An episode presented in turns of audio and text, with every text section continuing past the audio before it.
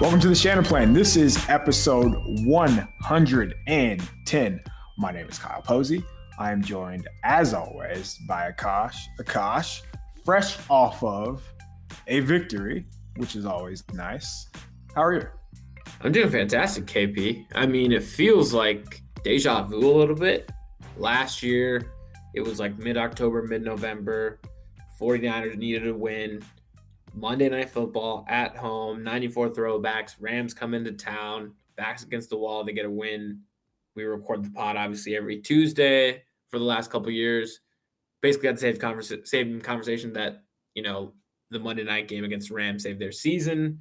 This season, not as dire, one and two, but same situation. Monday Night Football, 94 throwbacks at home. Rams come into town and they get a dub. Looked very similar. Um, and here we are again on Tuesday recording a pod. Hope you're doing well, man. I am. Yeah, always nice after a victory. These these uh late night games are taxing, but They're brutal. Yeah, it is uh the spirits from everybody else are pretty cool. Like for example, the team essentially trolling Jalen Ramsey for four quarters. So everybody's probably seen by now what Deebo Samuel did on Twitter. He took it to IG. Like he's making plenty of different videos on the touchdown run or on his touchdown run and catch, I guess I should call it. So Deebo is in the open field. He makes Jalen Ramsey miss. By the way, most people would miss in that situation. It's Jalen Ramsey, so it looks better. But I don't know who would tackle Deebo in that situation with that much space. So we're giving him a hard time. But I mean, come on, most people. He's Deebo does that to everybody. Anyway, on the play, Mike McGlinchey, who had a really good game, by the way. And I feel like we never really talk about when he does play well. Um, he hasn't had a bad season. Keep it moving. Okay. He's running up on the play. He's waving and pointing in Jalen Ramsey's face about Deebo Samuel. So that was pretty funny. Um, there was another play that not nobody I haven't really seen anybody point out, but I was watching the offense uh, today, and Kittle on a play where he's just blocking He's blocking his man. He sees Ramsey across the way and he just kind of runs into Ramsey, puts his helmet in his face. You can just see him jawing. It seems like they all went out of their way to get under Jalen Ramsey's skin and being the drama queen that he is. And I can say that because I'm a Florida State fan and I've been watching Jalen Ramsey for a decade now.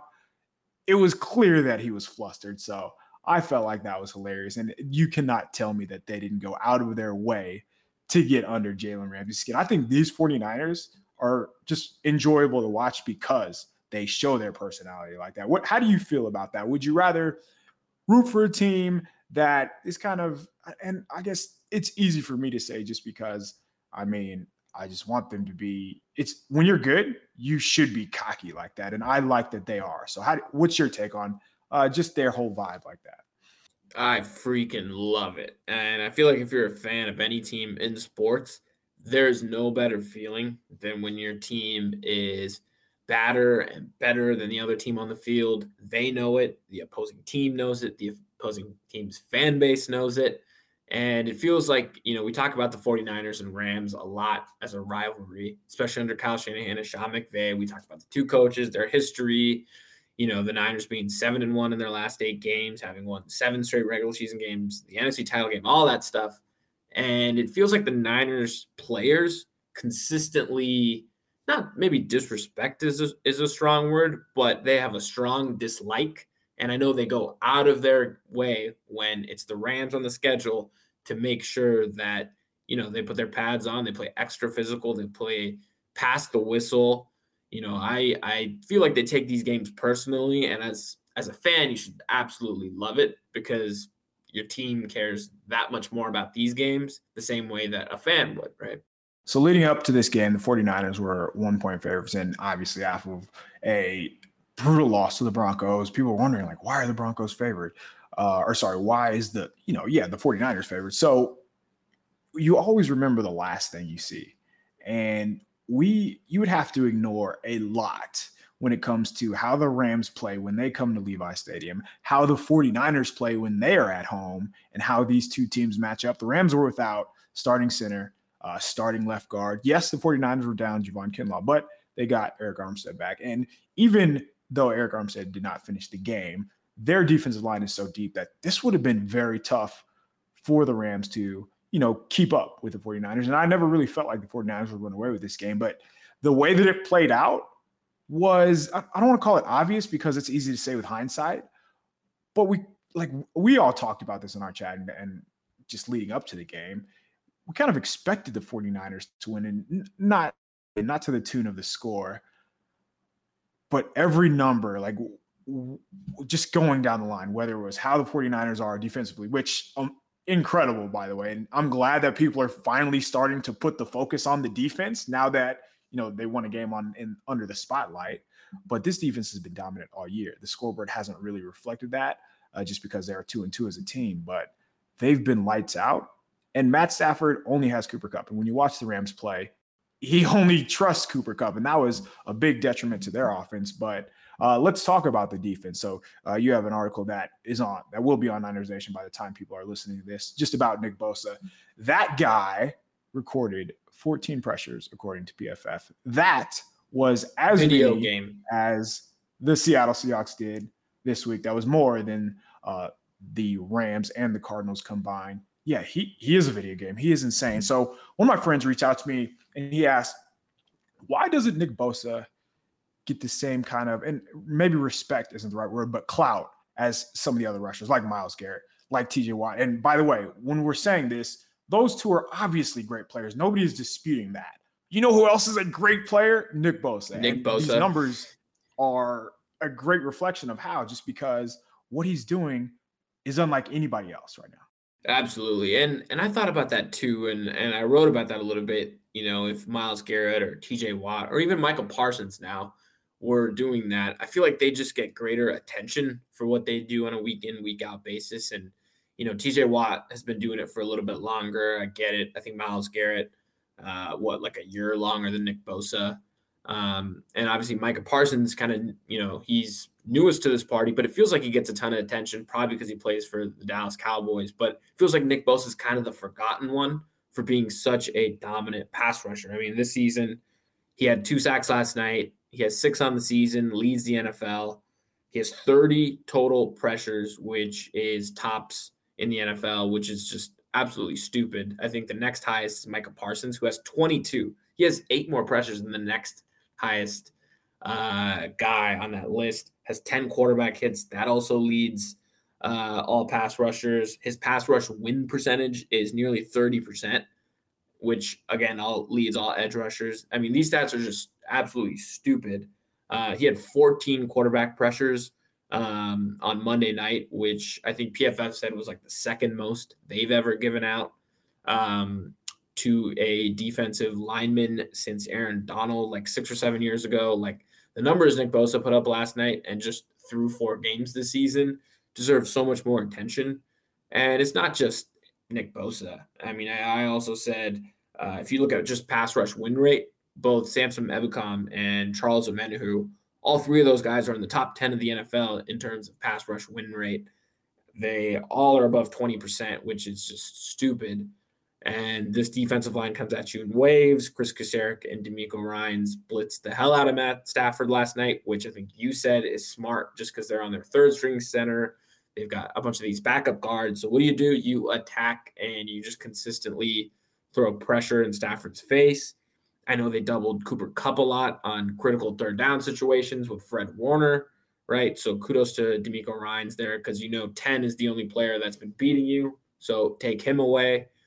I just thought this defense played lights out at all three levels. Defensive line started with Nick Bosa. The linebackers, Dre Greenlaw, ever since he got his contract extension, seems to be playing with his hair on fire. 15 tackles yesterday, just flying around. Fred Warner doing his thing. I mean, there's a couple plays where obviously he's in coverage on Kupp, getting PBUs in the red zone on third down. Um, obviously, we know what he does against the run, and then the secondary, Charvarius Ward. That's why you pay a top corner. Another PBU this time in the end zone. That's two touchdowns he's saved in the last two weeks. Talanoa Hufanga making instinctual play after instinctual play. This defense has playmakers top to bottom. I can't sing their praises enough. They're first in every advanced metric you use. You name it, they're at the tops. DVOA, success rate, EPA per play I mean, they're right there with any very, very good defense of the last 10 years through four weeks. Again, can they keep this up? We'll find out. But through a month, this is the best defense in the business and one of the best we've seen, honestly, in the last like six, seven years. Yeah, it's it's really cool to see it all kind of play itself out because they it's so evident that they have good players. They have good players all over the place. For them to be elite, for them to be this dominant, how they are playing doesn't happen without having this many good players. But I think their effort, their personality, like they take on the personality of the defense coordinator. So yeah, I tweeted yesterday or during the game that DeMeco Ryans would blitz on third and 86 if he could. Like he is going to pin his ears back on third down, no matter the situation, and come after you. You know it. He knows it. Can you stop it? And more than likely, he's proven that they have not been able to. So as you guys are hearing all of these Nick Bosa stats and we're comparing them to different edge rushers around the league, know that, you know, Micah Parsons probably the front runner for a defensive player of the year. As you're hearing that Bosa has more um, pressures, whatever it may be, than Parsons, he's done this on 12 fewer pass rushing snaps. Like that matters. That is huge. It's essentially a quarter if you think about it. So, um, yeah, incredible. I'm glad you brought up uh, people outside of Hufanga. Hufanga looks like a star. There's no doubt about it. He is making insane plays, and people have to remember he's only 22. I, I believe it is. So he's 22. Uh, he's the fourth yeah, youngest Niner. He's he's played. He's started seven games, so he hasn't played. He's played more because he did appear in a, a bunch of games last year, but he's he's only started seven games, and that matters just because think about it. He's been the only guy in those seven games to prepare during the week. So for him to be able to pick up and just you mentioned instinctual, like he's he's seeing the field in ways that few safeties in the league are right now who have been playing in the league for a decade. So he deserves a bunch of props, but so does Mooney Ward. So does Emmanuel Moseley. The value in a defense when your cornerbacks can tackle. Um, I can wish there was a way for me to phrase it. Yeah, like obviously you want your cornerbacks to cover, and they do that very well.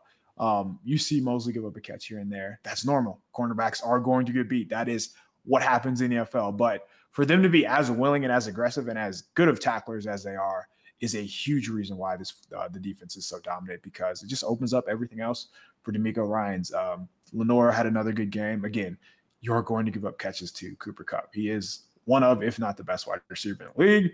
When he's the only one beating you, you know you are doing your job. And I think that was, I mean, it was a masterpiece of a game plan from DeMeco Ryans. Okay, let's talk about these injuries real quick. So uh, most of them did happen on the defensive side of the ball. So Arik Armstead, as I mentioned, didn't finish the game. He has a foot slash ankle injury. He's just going to be evaluated as the week goes along, I imagine. Um, it's I don't really want to say this, but it is it is the Panthers. So I feel like if it is on knowing that it's on a short week, like this would be a game you would think you'd be able to get by without whether it's Arik Armstead who is suffering from that ankle foot injury, as I mentioned, or Javon Kinlaw, who Kyle Shanahan said he did put up a big fight to try and play, but he wasn't that close to going. So if a week helps, if a week off helps, um, you know, because it's obvious that Kinlaw had a setback. Again, if you can get by with Ridgeway, who played well, with Kevin Givens, who continues to play well, um, you can throw so many other names at these teams, like Charles Omenihu. He can come inside. Essentially, all of your edge rushers, they can kick inside. So they have the depth to Kerry get by. Um, yeah, Kerry Hyder. He had another active day. So like they have the depth to get by um, with these injuries. The other one, uh, so going but to the other side of the ball, or no, let's stick here. So secondary, Kyle Shanahan said he expects both Jimmie Ward and Jason Verrett to return to practice on Wednesday. So they are both eligible to return. I would kind of slow play it still um, if I were the 49ers with Jason Verrett. Like I don't care if Verrett's playing in October. I don't care if he's playing November, December. Let's get him up to speed by January. That would be my thought process if I was a 49ers brass. So um, take your time with Verrett. Jimmie Ward, like it's he's going to play. There's no doubt about it. And everybody's asking, like, what, what are they going to do? Because it's clear that they're comfortable with Lenoir playing, but is that just because they don't have Jimmie Ward to slide down in the slot? If Ward come, when do, when Ward does come back, will we see Tashaun Gipson stay on the field? Uh, they can go a lot of different directions. When Verrett comes back, will Verrett be inserted into the lineup? Will Moseley kick inside? Like they have a good problem in the secondary. And I don't think that anybody's been able to say that about the 49ers in a long, long time. Even in 2019, like sure, they were like they were good, but a lot of that just became by way of the pressure. What we're seeing now from the secondary is, as you mentioned, getting your hands on passes. Uh, Talanoa Hufanga, Charvarius Ward in the in the end zone, and I, I mean Tashaun Gipson had an interception and he dropped it, and that's the second time. So uh, they're all making plays on the ball. So that's why it's it's pretty easy to look at this and think it's sustainable. Okay, on the other side of the ball, Colton McKivitz. So already down Trent Williams with a high ankle sprain. Colton McKivitz, unfortunately, has an MCL sprain, so he is going to be out for a while, as Kyle Shanahan said. He also mentioned that the injury was similar to what Elijah Mitchell and Azeez Al-Shaair went through. So essentially, he's probably going to miss a couple months. That means Jaylon Moore is up.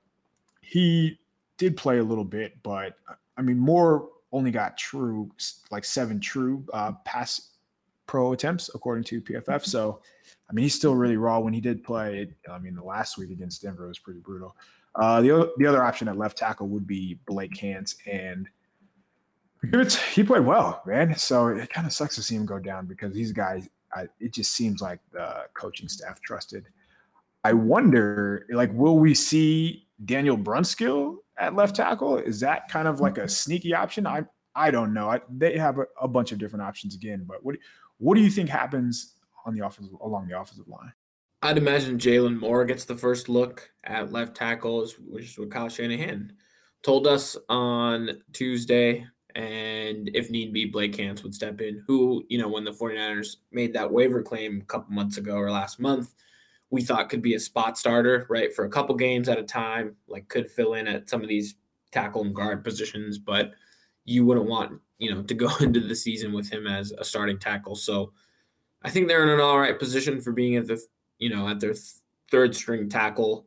Um, I think one of the advantages they have, obviously, is is Kyle Shanahan and Jimmy Garoppolo. I think his time to release yesterday was like 2.2 seconds. They had seven screen plays.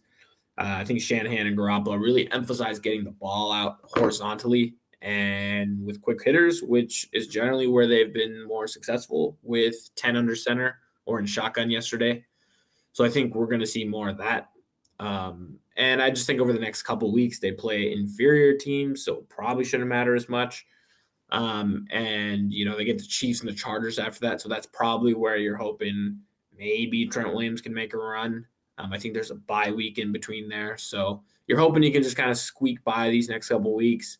Just hope that your team is talented enough to win the next couple games and then try to get to Trent Williams and just hope that your coach and the other players can just kind of scheme around it. But yeah, these injuries are adding up. I mean, there was a picture or they showed during the broadcast. I don't know if you saw it, you know, the, the Levi suite, right? On the press box level, we've seen it um, with Trey Lance sitting up there, Trent Williams sitting up there, Elijah Mitchell's there. Uh, I didn't see Jimmie Ward, but maybe he was down on the sidelines. But there's just a lot of talent watching on game day, like you and I, and hopefully they start to get those guys back because eventually, you know, you can only go next man up for so long. Eventually, the injuries are going to start start to catch up, and it's been a constant theme with the 49ers under Kyle Shanahan, are just these injuries piling up and I think they can get through some of the defensive ones just because they're so damn talented on that side of the ball. I just don't know on the offensive line how much more they can handle. Um, but I don't I don't think we'll see Dan Brunskill to answer your original question. I think we'll see him at right guard. I know Spencer Burford's filled in, but it feels like he's made a couple of mental errors. He admitted right. to one of them last night on Twitter. Which is great. I love that, by the way. Accountability, I'm all for it. But yeah, you just have those. You leave 99 untouched between you and McGlinchey. Right. That's just uh, yeah, not not a recipe for success. That's how you get Brock Purdy. Um, okay, let's talk about how the offense performed. And there's there's nothing that really illustrates the 49ers who they are as a team and the roller coaster that they are than the 49ers offense. So there are times that they look very good, very efficient, very effective at every position. And then there are times where like there's head scratching moments, whether it's a play call, whether it is Jimmy missing a throw, whether it is a drop, a fumble in the end zone. Um, everybody is pointing out that the George on the George Kittle play where he didn't get his feet in bounds. Um, Brandon, he was open. There's no doubt about it. That is a perfect pass from Jimmy Garoppolo. Kittle has to get his feet down there. I know that, you know, I first of all, I don't really blame him for not trying Jalen Ramsey. I don't think any quarterback should be, you know, penalized for avoiding a player like Jalen Ramsey in that situation. I was open. There's no doubt about it. I think that can be true while acknowledging the throw was perfect. It was layered over the defender. Kittle was open. Kittle gets his second foot down. We are not talking about that. Nobody cares because they scored a touchdown. So to me, it's got to be on Kittle, man. But there are a couple plays like that where um, there's a play they have a perfect play on, and sure enough, uh, Jauan Jennings trips over a defensive end, and they aren't able to execute a play. So it's little things like that where a lineman might mess up, as you mentioned. Like there's miscommunication up front. And like when you tweet things on Twitter, people take it so seriously. Uh, it's life and death from play by play. So you could say, hey, that was a great throw from Jimmy. On the next play, you should say you would like on, on the night. I'm speaking from experience as somebody who tweets from Niners Nation.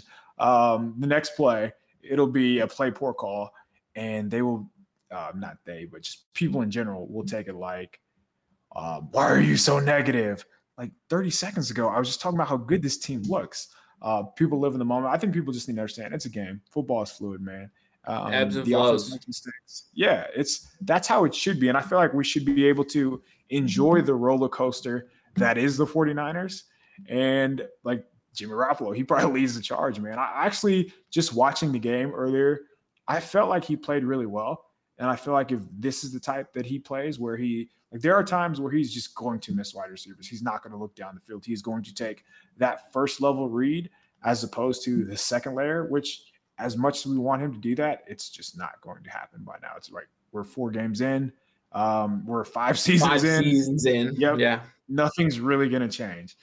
Uh, you saw on that play that we're we're talking about, the Kittle play. He, Aiyuk was so mad. So he's jumping up and down, spinning, and he's walking away. Doesn't even care what happens uh, as far as the result of the play goes. So that just kind of tells you how frustrated he is. But I mean, we know how good he is when the ball is in his hands. Deebo, uh, we talked about the touchdown run on the play where I believe it was where they had they settled for a field goal on fourth and goal from the one. I know they took a delay game, but they give the ball to Deebo. He is head up with Bobby Wagner and he runs through the tackle of Bobby Wagner. So I know that we say these things when he does have big plays, but it is very difficult for people to. I, I, feel like people should just appreciate what we're seeing right now from Deebo Samuel. He, like when the ball's in his hands, he just makes something special happen time and time again. But yeah, overall, I I didn't feel like there were any egregious mistakes. Like, sure, you can point fingers here and there, um, I, I, do want, I mean, the way that we talk about Jimmy Garoppolo throwing the ball down the field is I feel like the way that it's going to be with Kyle Shanahan on specific fourth down calls. Like that's just not who he is, and it's probably not going to change. We might get an outlier here and there, just like with Jimmy down the field, but these this is how they coach, this is how they play, and if it's going to lead to consistent victories, I've not read. That's just there's nothing wrong with that. We need to see it translate though over the course of time. But yeah, um, offense was good, uh, defense was better, and that's fine, right? That's how this team is built to win. So, um, what, what did you have any big takeaways? I guess the one thing would be, and Jeff Wilson does get a lot of credit because he did break some runs. And again, if they are going to live in this condensed passing game where you're not throwing the ball down the field, just two explosive runs a game are going to be the difference of them winning. So, do you think they'll be able to keep that up with Jeff Wilson? I guess is my question. It's definitely a change or a deviation from how Kyle Shanahan likes to play. And I think Troy Aikman said this on the broadcast and maybe stats uh, messages to us, or I saw someone say it. But basically, Kyle Shanahan must have admitted in a production meeting to Aikman that he doesn't, you know, they're not playing the style of football that they want right now because of their running back situation. Obviously, you know, TDP, Ty Davis Price banged up. Uh, Elijah Mitchell, starting running back coming into the season, banged up. And, you know, they cut to JaMycal Hasty, which they probably regret right now uh, before the season began. Jordan Mason, clearly for whatever reason, they don't trust him with carrying the rock for whatever reason. I think he's got one total carrying like three games or four games that he's been active. So, whatever reason, they don't trust him. And so it's all on El Jefe's shoulders. And, you know, since the monsoon game in Chicago, he's been all right. Uh, broken off a couple big runs the last few weeks. He's just looked more like himself. Not necessarily going to create, but he hits the hole as hard as any Niner running back. And, you know, obviously had that explosive touchdown run, which was a, a sweet play design there. I know I saw Ted Nguyen and a couple other folks talk about it. Um, looked like their kind of base Zorro wide zone run, but actually was like a wham play. Kind of cool design, you know, giving Kyle Shanahan is the master of sort of disguising something one way and then uh, hitting you with something else. So really neat design there. But yeah, offensively, you know, I thought Deebo Samuel was back to being Deebo Samuel. You know, there was kind of a question early on in the season, like where's like the Deebo Samuel run game isn't working. Well, they only had two rushing attempts yesterday. Um, and they just got the ball to him in space, right? With screens, slants, things over the middle where he could just create after the catch, which is his best attribute, right? With the ball in his hands in space, he is as good as anybody in the league right now. And then outside of that, Jimmy Garoppolo. I mean, I feel like we got to give him credit where credit is due. And, you know, I feel like you get stuck on both ends of the spectrum. If you give him credit for playing like he did last night and saying he had a good game, you get, you know, 100 people coming at you for saying, like, how could you compliment that game? He didn't do anything. He just had to manage the game, blah, blah, blah. And then you go the other end and say, well, you know, he just managed the game, whatever. And you get a hundred different people coming at you saying that he's a winner and they won the game. So I, I just think he deserves credit. A, didn't turn over the ball. You know, the Niners defense is going to be historically good as long as they've got their key players healthy.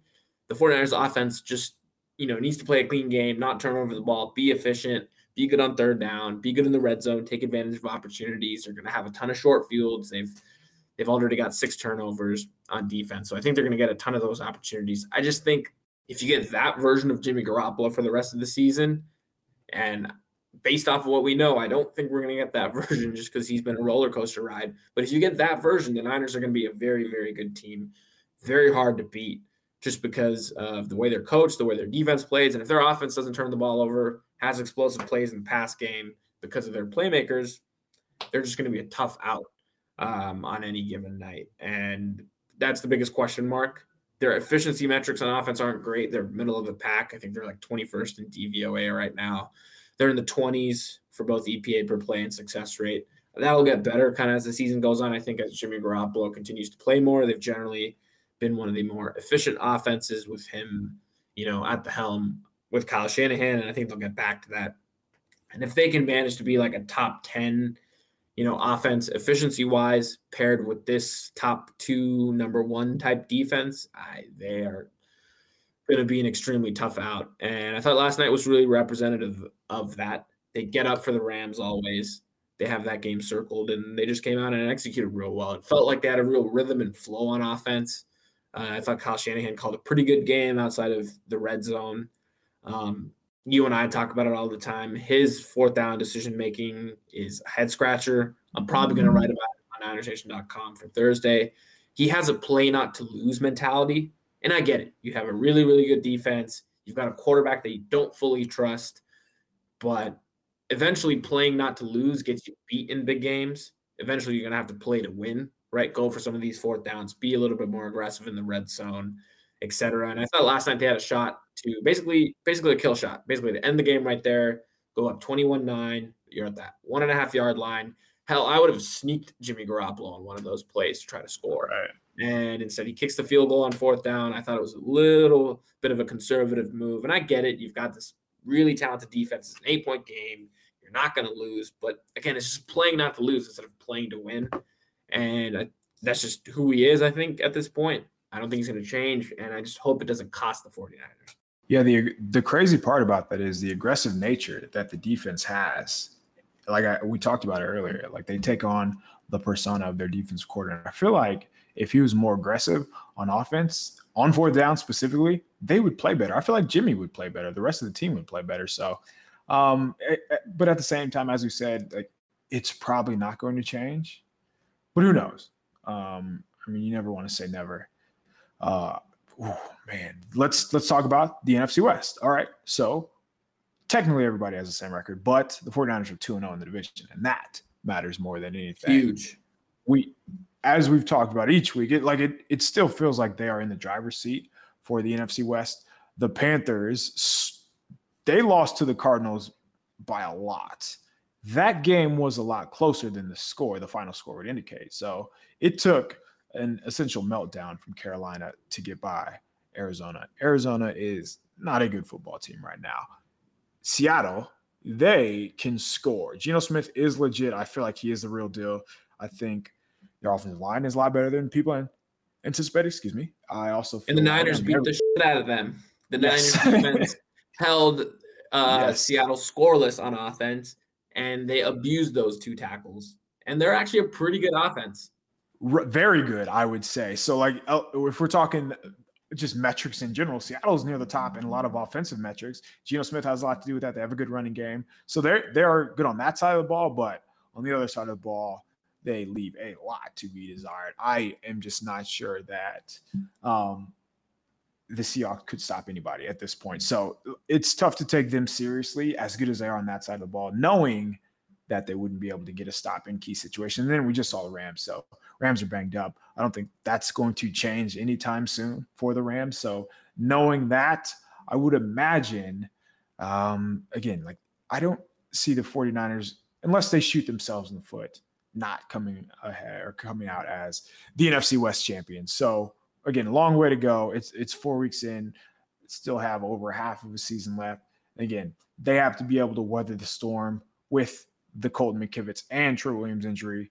Um, probably looking at about a four game stretch here with Jaylon Moore. So it's going to come back to just the creativity of Kyle Shanahan. Will he be able to scheme around not having his starting tackles, just like he did in 2019? Luckily for him, I think that this team is just more talented overall in general. Uh, 2019 felt like everything rolled right for them. To be clear, like to be fair to both sides, 2019 and 2022, they are playing a weaker schedule. And we've seen it two weeks in a row now where the 49ers schedule, like it's just not tough compared to other teams. And that is going to be big moving forward, you know, especially knowing that they're going to be banged up here. So not only should they win the NFC West, like, is it going too far? And again, this is riding the wave of the roller coaster that is known as the 49ers. So one week we're talking about are they even gonna make the playoffs? Fire Kyle Shanahan. Yes. Uh, the next week we're talking about so I like I don't want to say that they're going to be the one seed. I, I feel Philly good that right now the Eagles are the best team in the NFC. But after that, it is a mess people thought Tampa Bay were legit. They're banged up. They can't throw the ball down the field. It's like Mike Evans and nobody else. Tom's getting divorced. I don't think their defense is as good as people think either. So yeah, uh, Tom Brady's going through it, um, literally. So I feel like Tom or Tampa Bay leaves a lot to be desired. Um, every other team in that division, I don't think you can take seriously. I think it's just Philly in the NFC East. Uh, you go to the NFC North. Aaron Rodgers said, like this, the way that we're playing right now, isn't sustainable to win. So, like, is it a stretch to say the 49ers can snag the two seed and at least get, you know, a home playoff game, not just the first round if they win, but in the second round?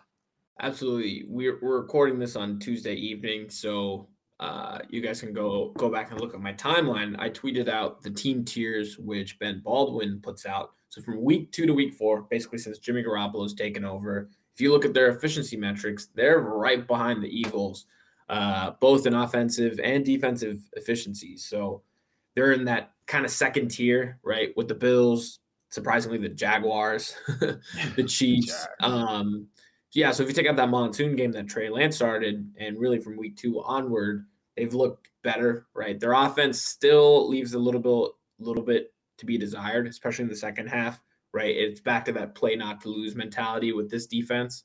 Um, so I think they will need to get better in order for the 49ers to have playoff success and just to have sustained success. Because the defense, as good as they are, they're going to have off nights. It, they're not going to hold teams to nine points or 10 points or whatever they're doing right now. So the offense is going to have to get better. They have the personnel, they have the coaches to do that. So I think it, they will.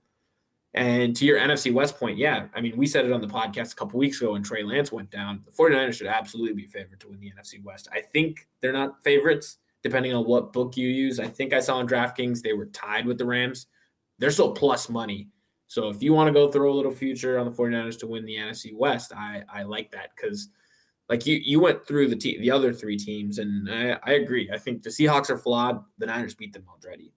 The Rams are flawed. I we've been banging the drum that the Niners have the better roster. Niners beat them. The other the other team in the division is the Cardinals, who seem to be in shambles right now. and historically, they match up well with the 49ers, but the 49ers kind of catch them in the back half of the season.